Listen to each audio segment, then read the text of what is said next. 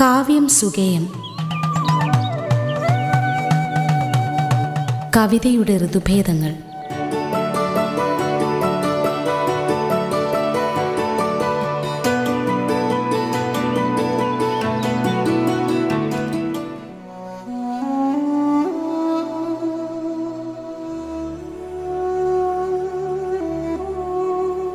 വണക്കം. കാവ്യം സുഗീതിലേക്ക് സ്വാഗതം. ഉറുഗൻ സാഹിത്യകാരനും പത്രപ്രവർത്തകനുമായിരുന്ന എഡ്വാർഡോ ഗലിയാനയുടെ ഒരു കഥയോടുകൂടി തന്നെ നമുക്ക് തുടങ്ങാം. ഏകാകിയായ ഒരു വൃദ്ധൻ എന്നാണ് കഥയുടെ പേര്. കഥ വായിക്കാം. ഏതു നേരവും കിടക്കയിൽ കിടന്ന് കാലം കഴിച്ചിരുന്ന ഏകാകിയായ ഒരു വൃദ്ധനുണ്ടായിരുന്നു. അയാൾ തന്റെ വീട്ടിലെവിടെയോ ഒരു നിധി ഒളിപ്പിച്ചു വച്ചിട്ടുണ്ടെന്ന് ആളുകൾ അടക്കം പറഞ്ഞു. ഒരു നാൾ കുറെ കള്ളന്മാർ വീട്ടിൽ കയറി എമ്പാടും അരിച്ചു പെറുക്കിയപ്പോൾ നിലവറയിൽ നിന്ന് ഒരു പെട്ടി അവർക്ക് കിട്ടി. അവർ അത് കൊണ്ടുപോയി തുറന്നപ്പോൾ കണ്ടത് കുത്തി നിറച്ചു വച്ചിരിക്കുന്ന കത്തുകളാണ്. തന്റെ ദീർഘജീവിതത്തിനിടയിൽ ആ വൃദ്ധന് കിട്ടിയ പ്രണയലേഖനങ്ങളാണവ. കള്ളന്മാർ ആദ്യം അവ കത്തിച്ചു കളയാൻ പോയതാണെങ്കിലും പിന്നീട് അവർ തമ്മിൽ ആലോചിച്ച് അവ അയാൾക്കു തന്നെ മടക്കി കൊടുക്കാമെന്ന് തീരുമാനിച്ചു. ഓരോന്നായി ആഴ്ചയിലൊന്ന്. അതിനുശേഷം എല്ലാ തിങ്കളാഴ്ചയും ഉച്ചയ്ക്ക് അയാൾ പോസ്റ്റ്മാൻ വരാനായി കാത്തു നിൽക്കാൻ തുടങ്ങി. പോസ്റ്റ്മാനെ കണ്ടതും അയാൾ ഓടിച്ചെല്ലും. കാര്യത്തിന്റെ കിടപ്പറിയാവുന്ന പോസ്റ്റ്മാൻ കത്തെടുത്ത് കയ്യിൽ പിടിച്ചിട്ടുമുണ്ടാകും. ഒരു സ്ത്രീയുടെ സന്ദേശം കൈപ്പറ്റുന്നതിന്റെ ആനന്ദത്താൽ ഉന്മത്തമായ ഒരു ഹൃദയത്തിന്റെ സ്പന്ദനം വിശുദ്ധ പത്രോസിന് പോലും കേൾക്കാമായിരുന്നു.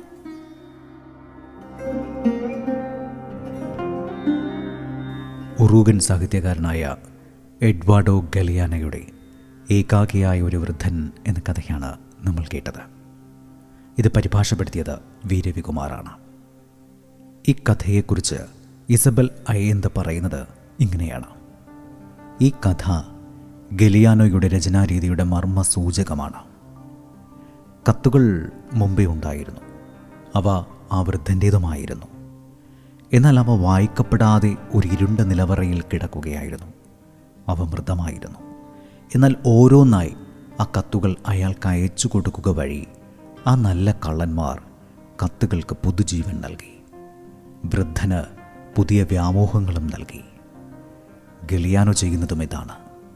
മറഞ്ഞു കിടക്കുന്ന നിധികൾ കണ്ടെത്തുക. പഴകിത്തേഞ്ഞ സംഭവങ്ങൾക്ക് തിളക്കം നൽകുക. ക്ഷീണിച്ചു കിടക്കുന്ന ആത്മാവിനെ തന്റെ കിരാതാവേശത്താൽ ഊർജസ്വലമാക്കുക.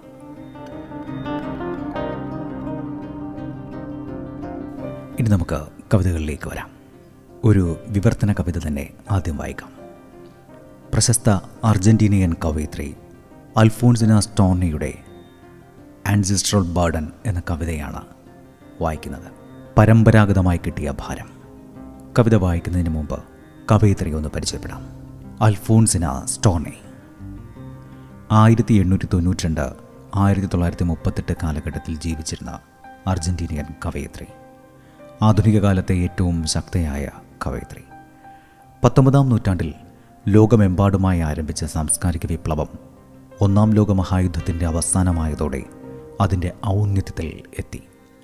സ്ത്രീകൾ അവരുടെ വികാരങ്ങൾ പ്രകടിപ്പിക്കുവാൻ മടി കാണിക്കാതിരിക്കുമ്പോൾ പുരുഷന്മാർ അവ ഉള്ളിലൊതുക്കുകയും അങ്ങനെ അവ സ്വത്തുപോലെ പരമ്പരാഗതമായി പകർന്നു കിട്ടുന്ന ഭാരമായി മാറുകയും ചെയ്യുന്നു.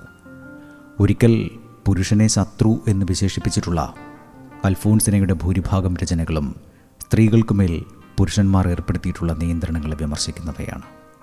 തന്റെ അവസാന കവിതയായ I am going to slave La Nacion എന്ന ന്യൂസ് പേപ്പറിന് അയച്ചു കൊടുത്ത ശേഷം ആയിരത്തി തൊള്ളായിരത്തി മുപ്പത്തിയെട്ട് ഒക്ടോബർ ഇരുപത്തഞ്ചിന് അൽഫോൺസിന കടലിൽ ചാടി ആത്മഹത്യ ചെയ്യുകയായിരുന്നു. അൽഫോൺസിന സ്റ്റോണിയുടെ ആൻസെസ്ട്രൽ ബർഡൻ എന്ന കവിത കേൾക്കാം. പരമ്പരാഗതമായി കിട്ടിയ ഭാരം. ഈ കവിത പരിഭാഷപ്പെടുത്തിയിരിക്കുന്നത് രവീന്ദ്രൻ മൂവാറ്റുപുഴയാണ്.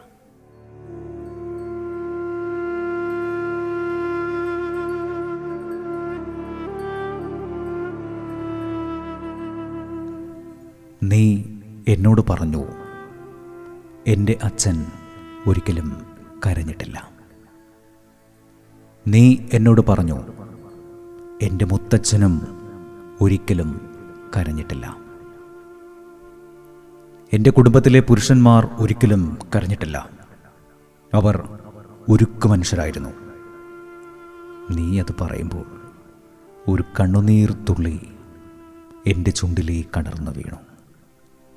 ഇത്രയും കൊടിയ വിഷം.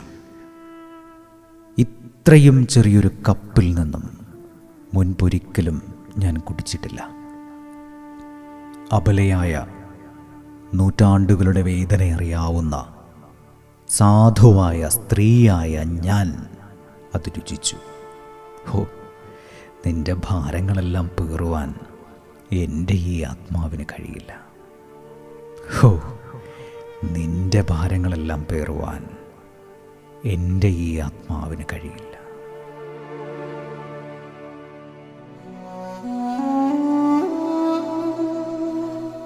അർജന്റീനൻ കവയിത്രി അൽഫോൺസിന സ്റ്റോണിയുടെ കവിതയാണ് നമ്മൾ കേട്ടത്. പരമ്പരാഗതമായി കിട്ടിയ ഭാരം. രവീന്ദ്രൻ മൂവാറ്റുപുഴയാണ് ഇത് പരിഭാഷപ്പെടുത്തിയത്. ഇനി നമുക്ക് ആനുകാലികങ്ങളിൽ വന്ന കവിതകളിലൂടെ കടന്നു പോകാം കഴിഞ്ഞ ലക്കം കലാകൗമുദിയിൽ വന്നൊരു കവിത നോക്കാം. ഐഷു ഹഷ്ണയുടേതാണ് കവിത. പെയിൻ കൊല്ലുന്ന പെണ്ണുങ്ങൾ. ആ കവിത നമുക്ക് കേൾക്കാം. കവയിത്രിയുടെ തന്നെ ശബ്ദത്തിൽ.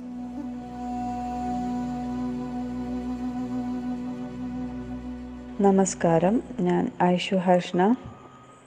ഞാനിവിടെ അവതരിപ്പിക്കുന്ന കവിത പേൻ കൊല്ലുന്ന പെണ്ണുങ്ങൾ കലാകൗമുദിയിൽ പ്രസിദ്ധീകരിച്ച കവിതയാണ് പേൻ കൊല്ലുന്ന പെണ്ണുങ്ങൾ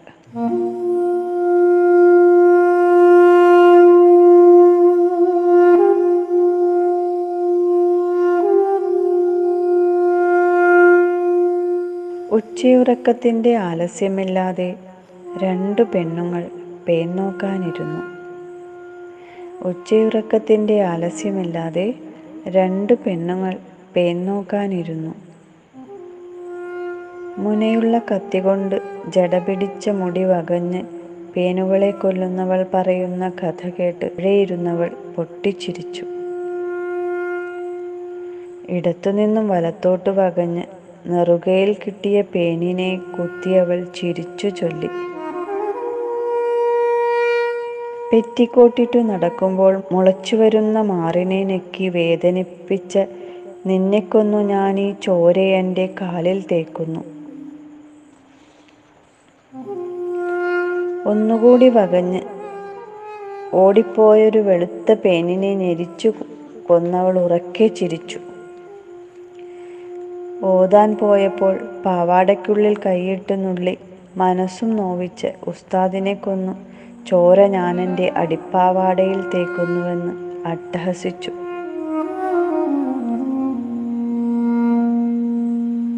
കറുത്ത പേനിനെ കൊന്ന് മുറ്റമടിക്കാൻ കുനിഞ്ഞപ്പോൾ നൈറ്റിക്കുള്ളിൽ എത്തിനോക്കി കൊതിയിട്ട് കിഴവൻ കാർന്നോരെയെന്ന് ഉറക്കെ പറഞ്ഞു. മറയില്ലാത്ത കുളിമുറിയിൽ മറന്നുവച്ച സോപ്പെടുക്കാൻ വന്ന് തൊട്ടുനോക്കിയ അമ്മാച്ചനെ അവൾ കണ്ടത് നിരങ്ങിയിറങ്ങിയ മെലിഞ്ഞ പേനിൽ. അതിനെ കൊന്നവൾ ചോര ചുമരിൽ തേച്ചു. ഉച്ചിയിൽ കത്തിനിന്ന സൂര്യൻ ആണായതിനാലോ കാലുകഴച്ചിട്ടോ പടിഞ്ഞാറേക്ക് ചരിഞ്ഞിരുന്നു.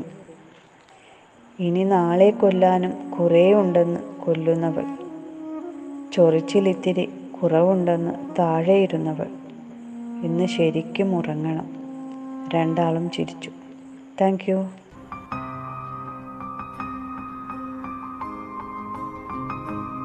ഐഷു ഹഷ്ന എഴുതിയ പേൻ കൊല്ലുന്ന പെണ്ണുങ്ങൾ എന്ന കവിതയാണ് നമ്മൾ കേട്ടത്.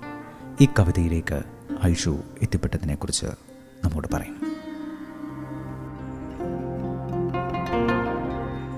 പെൺ കൊല്ലുന്ന പെണ്ണുങ്ങൾ എന്ന കവിത എഴുതിയത് വർഷങ്ങളുടെ ഇടവേളയ്ക്ക് ശേഷം ഞാൻ വീണ്ടും എഴുതി തുടങ്ങിയ എട്ട് ഒരു വർഷമായ പിന്നെയാണ് എഴുതിയത്. അപ്പം ഇതെന്റെ പ്രിയപ്പെട്ട കുറച്ച് പേരുടെ അനുഭവങ്ങളാണ് അപ്പം ഇത് ഇങ്ങനെ ഈ നോവ് ഈ വേദന നമ്മുടെ മനസ്സിൽ നേരത്തെ ഉണ്ട് പക്ഷെ അന്നൊന്നും എഴുതണ എഴുതണില്ലല്ലോ.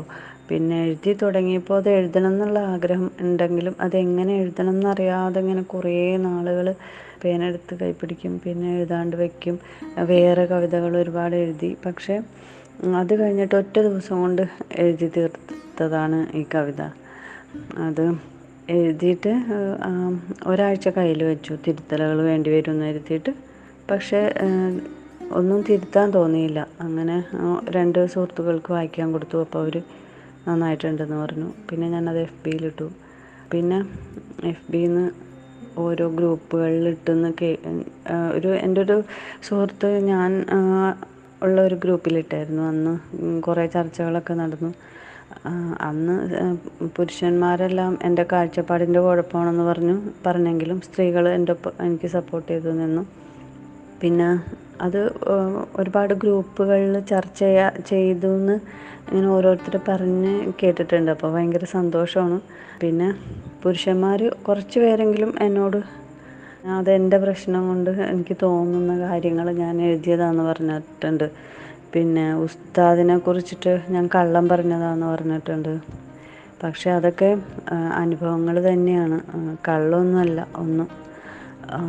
എന്തായാലും ഇങ്ങനെ ചർച്ച ചെയ്യപ്പെടുകയും പിന്നെ സ്ത്രീകൾ തന്നെ അവരുടെ അനുഭവങ്ങൾ ഷെയർ ചെയ്യുകയൊക്കെ ചെയ്യുമ്പോൾ സന്തോഷമാണ്. ഈ കവിത എഴുതിയതിൽ സന്തോഷം. പേൻ കൊല്ലുന്ന പെണ്ണുങ്ങൾ എന്ന കവിതയെക്കുറിച്ച് സംസാരിക്കുകയായിരുന്നു ഐഷു ഹഷ്ന. കാവ്യം സുഗയത്തിൽ ഇനിയൊരു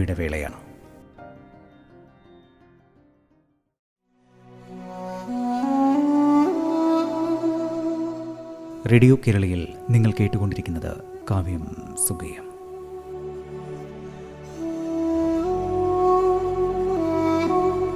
ഇനി കാവ്യം സുഖയത്തിലേക്ക് വന്ന ഒരു കവിത നോക്കാം. സന്ധ്യാപത്മ എഴുതിയ അടക്കം എന്ന കവിത നമുക്ക് കേൾക്കാം. കവയത്രി സന്ധ്യയുടെ തന്നെ ശബ്ദത്തിൽ. അടക്കം.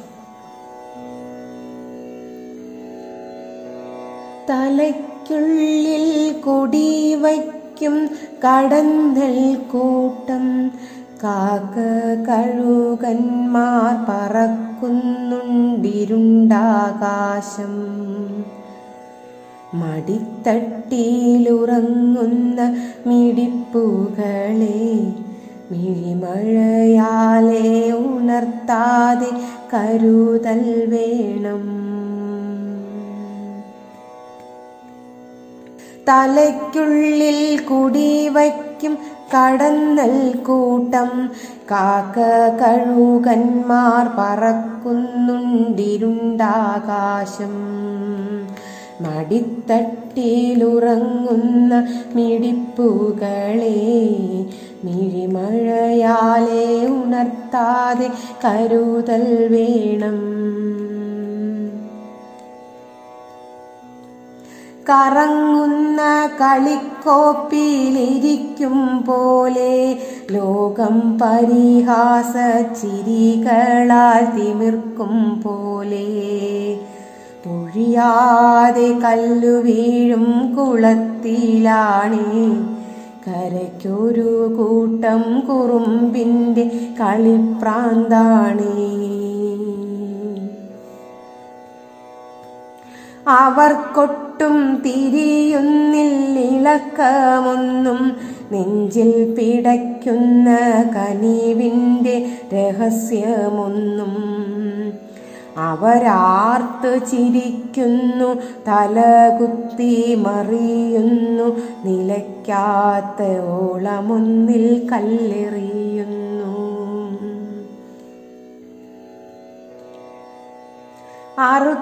അറുത്തിട്ടാൽ തുടിക്കുന്ന മുറി കൂടി ചിരിക്കുന്ന ഇഴഞ്ഞാലും മെരുങ്ങാത്ത മനക്കൂരുപ്പോൾ. അവൾക്കേറെ കൊതിയുണ്ടൊന്നുറങ്ങിപ്പോകാൻ. രാവും പകലുമായി കലക്കങ്ങൾ തെളിയുവോളം അറുത്തിട്ടാൽ തുടിക്കുന്ന മുറി കൂടി ചിരിക്കുന്ന ഇഴഞ്ഞാലും മെരുങ്ങാത്ത മനക്കൂരുപ്പോൾ അവൾക്കേറെ കൊതിയുണ്ടൊന്നുറങ്ങിപ്പോകാൻ രാവും പകലുമായി കലക്കങ്ങൾ തെളിയുവോളം. ഒരു കാലം മടുത്തവർ മടങ്ങിപ്പോകും. അതിച്ച വേനലിലവൾ മരിച്ചും പോകും. അടിത്തട്ടിലുറഞ്ഞു പോമധിക്ഷേപങ്ങൾ പെറുക്കിയെന്നവൾക്കൊരു കുടീരം തീർക്കും. ഇനിയാരും വരേണ്ടതില്ലിതുവഴിയേ. മിഴികളിൽ അവളന്ന് പുനർജനിക്കും. പുഴയായെന്നൊഴുകുവാനനുവദിക്കൂ. നിങ്ങളുടെ അഴുക്കെല്ലാം കഴുകി അങ്ങൊഴിഞ്ഞു പോകാൻ ഇനിയാരും വരേണ്ടതില്ലിതുവഴിയേ മിഴികളിൽ അവളന്ന് പുനർജനിക്കും. പുഴയായൊന്നൊഴുകുവാനനുവദിക്കൂ. നിങ്ങളുടെ അഴുക്കെല്ലാം കഴുകി അങ്ങൊഴിഞ്ഞു പോകാൻ.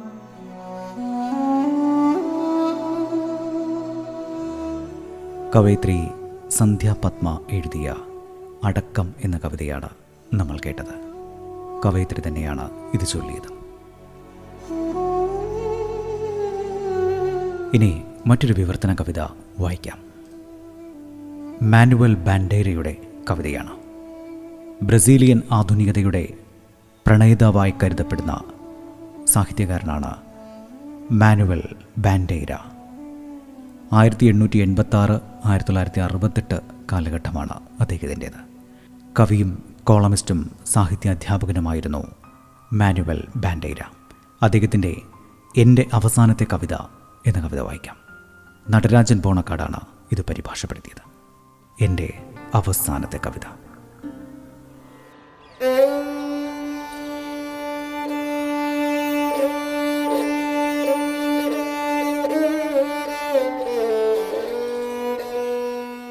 എന്റെ അവസാനത്തെ കവിത ഇങ്ങനെ ആയിരിക്കുന്നത് ഞാൻ ഇഷ്ടപ്പെടും. അത് തീരെ ലളിതവും നിസാരമായി ഉദ്ദേശിക്കപ്പെട്ടതുമായ കാര്യങ്ങളുടെ ഭാഷ്യങ്ങളായിരിക്കും. അത് കണ്ണീരില്ലാത്ത കരച്ചിൽ പോലെ തീക്ഷണമായിരിക്കും. അതിന് ഏതാണ്ട് സുഗന്ധമേയില്ലാത്ത പൂക്കളുടെ സൗന്ദര്യമുണ്ടായിരിക്കും. അത് ഏറ്റവും തിളക്കമേറിയ വജ്രങ്ങളെ ദഹിപ്പിച്ച ജ്വാലകളുടെ പരിശുദ്ധി. ഒരു വിശദീകരണവും നൽകാതെ തങ്ങളെ തന്നെ കൊന്ന ആത്മഹത്യകളുടെ ചിത്തവിക്ഷോഭം. ഒരു വിശദീകരണവും നൽകാതെ തങ്ങളെ തന്നെ കൊന്ന ആത്മഹത്യകളുടെ ചിത്തവിക്ഷോഭം. ബ്രസീലിയൻ കവിയായിരുന്ന മാനുവൽ ബാൻഡേരയുടെ എന്റെ അവസാനത്തെ കവിത എന്ന കവിതയാണ് നമ്മൾ കേട്ടത്. നടരാജൻ പോണക്കാടാണ് ഇത് പരിഭാഷപ്പെടുത്തിയത്. കാവ്യം സുഗീതിന്റെ ഈ ലക്കം നമുക്കിവിടെ അവസാനിപ്പിക്കാം. സാഹിത്യ ലോകത്തെ പുതിയ ചലനങ്ങളുമായി അടുത്ത ലക്കം ഇതേ സമയം.